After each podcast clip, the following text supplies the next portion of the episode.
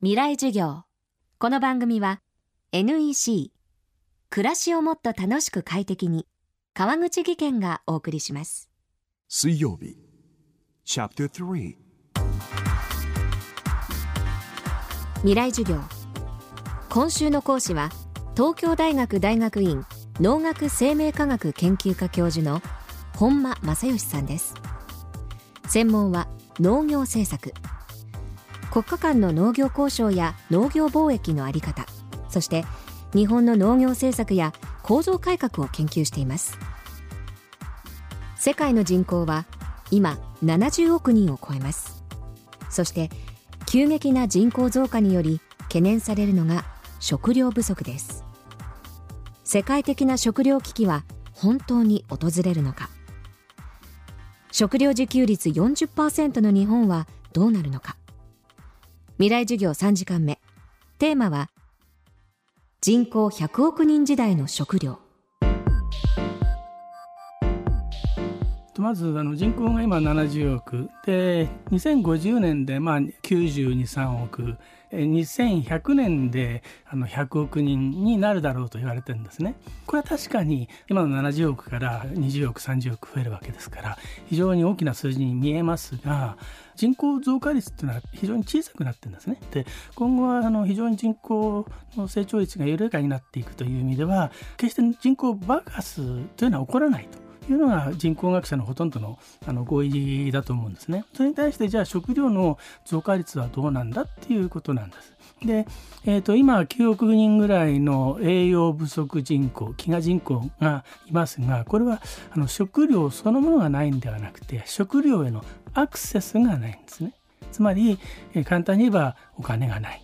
片や飽食片や飢餓とそれをいかに解決していくかということはあの食料の絶対量の問題だけではなくてむしろ地球のシステムって言いますかね。これまでは各国が自分のところだけで囲ってで自分のところだけでの資源で有効活用してきたんだけれどももうそういう時代じゃないと地球全体の資源を有効活用するんだと。そのためにはえー、制度だとかルールだとかっていうものを共通化して地球一家族一カ国、まあ、こういうのコスモポリタニズムと言ったりしますけれどもそれの一歩がいわばルールの共通化であり、まあ、TPP はその一歩であるというふうに私は認識していますけどもね。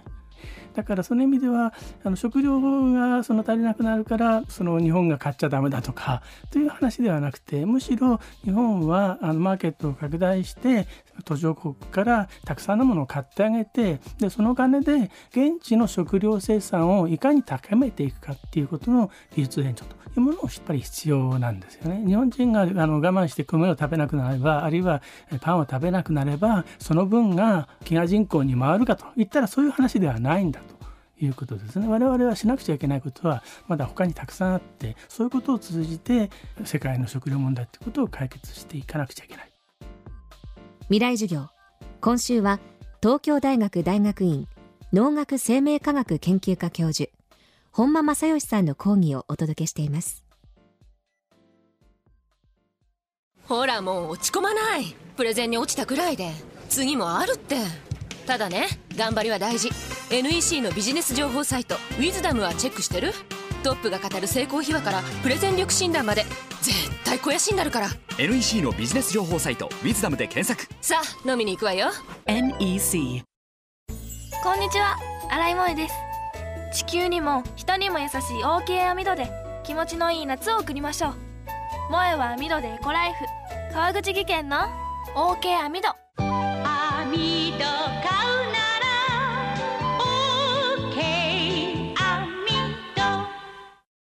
未来授業。この番組は NEC 暮らしをもっと楽しく快適に川口技研がお送りしました。